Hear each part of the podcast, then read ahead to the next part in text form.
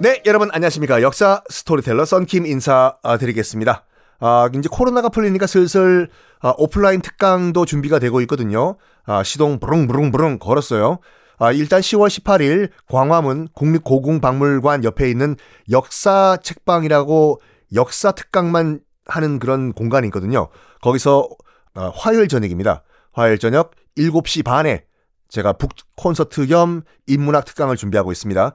역사 책방 검색하셔가지고 신청하시면 되고 드디어 10월 30일 일요일 아, 썬킴과 함께하는 강화도 역사 투어 예스24와 하나 투어와 함께해서 지금 현재로서는 대형 관광버스 두 대가 들어가요. 제가 직접 역사 현장을 돌면서 다 일일이 특강도 해드리고 소개를 해드릴 겁니다. 어떻게 보면 제2의 유홍준 교수가 되지 않을까라는 살포시 꿈을 한번 아, 저도 꾸어보는데 어, 저와 함께 강화도 역사 한번 투어 가봅시다. 예스24 아, 홈페이지에 가시면 신청이 가능합니다. 자, 연산군 얘기. 연산군이 정말로 인정은 해요. 뛰어난 예술가였어요. 어, 기록에 따르면은 연산군이 직접 탈을 쓰고 처용가 등등등을 부르고 춤을 추고 특히 죽은 사람의 연기를 할 때는요. 내가 드디어 죽었구나. 저승에 가면 이승에 남겨놓은 나의 연인들과 나의 사랑, 나의 가족들은 불쌍해서 어떡하나. 라고 죽은 사람 연기를 하고 울면요. 연산군이 옆에 있던 관기들, 기생들도 따라서 울었다. 이거는 가식적으로 운 게 아니라 진짜로 감동받아서 울었다라고 기록에 남겨져 있습니다. 어, 예전에 고 신상욱 감독이 이렇게 얘기했어요. 신상욱 감독이 지금의 그 영화의 대부가 된 것이 연산군 시리즈 때문에 영화 연산군 시리즈 때문에 어 일단 대중적인 스타 감독이 됐지 않습니까? 그래서 연산군 공부를 굉장히 많이 하셨어요. 신상욱 감독이. 어, 그러다 보니까 이제 북한 갔다 오셔가지고 이제 김정일과 직접 생활과 생활도 하고 김정일의 돈 가지고 영화도 많이 만들었잖아요. 그래서 나중에 나중에 이제 탈북하신 후에 신상옥 감독이 그런 말을 하시더라고요.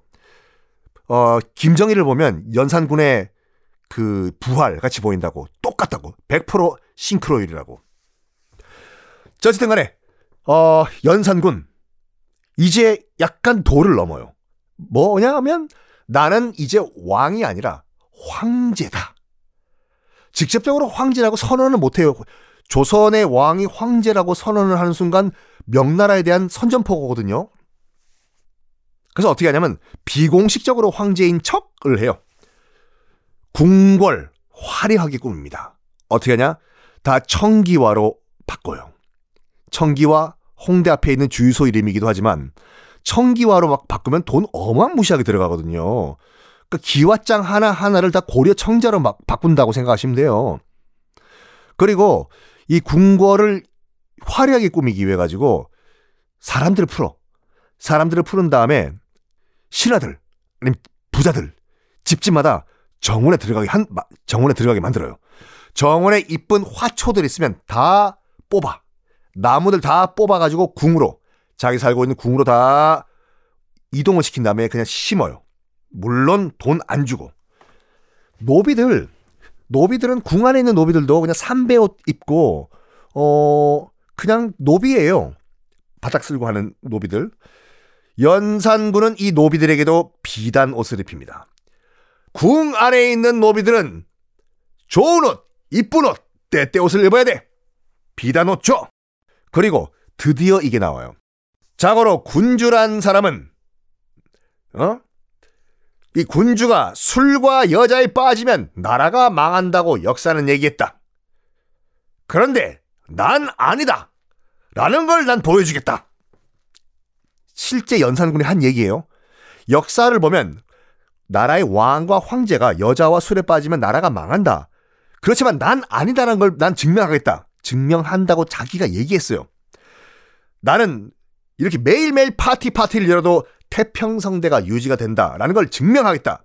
라고 하면서 뭘 명령을 내리냐면 천 명의 악공과 그러니까 천 명의 띠디디디 띠디디 뮤지션들과 천 명의 기생이 한꺼번에 춤을 추는 잔치를 베풀어라. 그리고 천 명, 이천 명의 게스트를 초대해가지고 음식을 대접하라. 명령을 내려요. 처음에는 천 명이라고 했어요. 나중에 보시면 알겠지만 만 명으로 늘어나, 늘어나요. 그러니까 지금 기생 천 명을 뽑아오라고 명령을 내린 거 아니야? 아니에요. 지금 연산군이 천명 기생 춤추게 하라고 한 거니까. 그래가지고 뽑으러 다녀요. 뽑으러 다닌 게 아니라 스카우트, 길거리 스카우트라기보다는 그냥 잡아온 거예요. 나가서. 뭐 채용사라고 하잖아요. 뭐 밖으로 나가가지고 얼굴 좀 예쁘다고 생각한 지금 성인지 감수성으로 말하면 이건 말도 안 되는 일인데 길거리 나가가지고 그냥 이쁘면 무조건 잡아왔어요. 일단 어 이쁜 여인을 잡아왔는데 노래를 시키니까 노래를 못해. 근데 노래, 길거리에서 노, 노래 불러봐. 갑자기 노래가 생각이 안 나냐? 공따리 샤바라 빠빠빠빠 그게 최신 노래를 생각하면 저도 참 어떡하냐. 노래를 좀 잘하면은 얼굴이 좀 안, 외모가 좀 딸리고 뭐 하나 100% 만족하는 사람이 없는 거예요. 한양 도성에 한양 도성에 그리하여 그리하여 사람들을 전국으로 풉니다. 조선 팔도로 다 풀어가지고 얼굴도 되고 노래도 최신 노래가 뭐 있냐? 약속해줘. 아니라고 하네요, 박계 PD님께서. 없네요, 생각나는 게. 얼굴도 되고 노래도 잘하는 여인을 납치하라요, 진짜. 납치, 딱 까놓고 얘기해서 납치해 와라.